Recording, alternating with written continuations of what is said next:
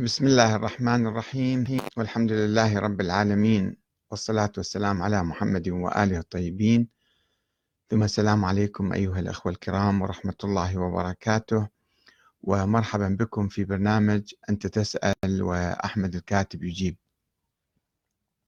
هل صحيح أن الفقهاء يعادون الإمام المهدي إذا خرج وأنه يقتلهم بالسيف أو يقتل سبعين ألف واحد منهم؟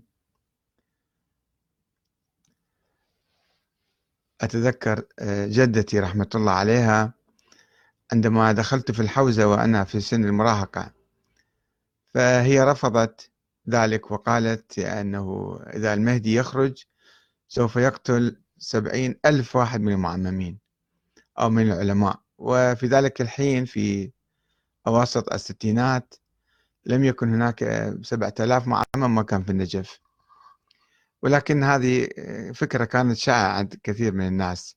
بناء على بعض الأحاديث المتداولة في كتب الملاحم وفي كتب الكذا. واليوم الأخ عدنان محمد يبدو عليه آه، ذكرنا بهذا الموضوع وطرح هذا السؤال. قال آه، جاب رواية عن كتاب إلزام الناصب اللي في موضوع الإمام المهدي. في إلزام الناصب في كذا الإمام الغائب. يقول قال الإمام الصادق وهو يعني الإمام المهدي عليه السلام بمقاله. هسه يا مهدي بزمن الإمام الصادق مثلا شنو كان مفهوم الإمام المهدي مسألة سوف نبحثها. يقول أعداؤه مقلدة الفقهاء أهل الاجتهاد لما يرونه بحكم يحكم لما يرونه يحكم بخلاف ما ذهب إليه أئمتهم.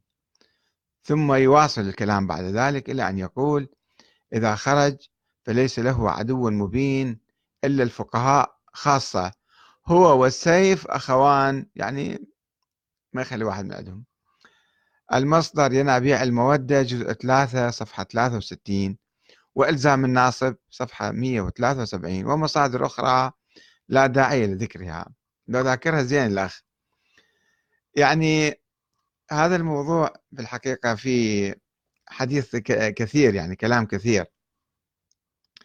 أولا مفهوم الإمام المهدي في الأيام الأولى في زمن الإمام الباقر أو الصادق أو قبل ذلك أو بعد ذلك ما كان محدد بشخص معين اللي اسمه محمد بن الحسن العسكري واللي راح يستمر الإيمان به إلى القرن الواحد والعشرين.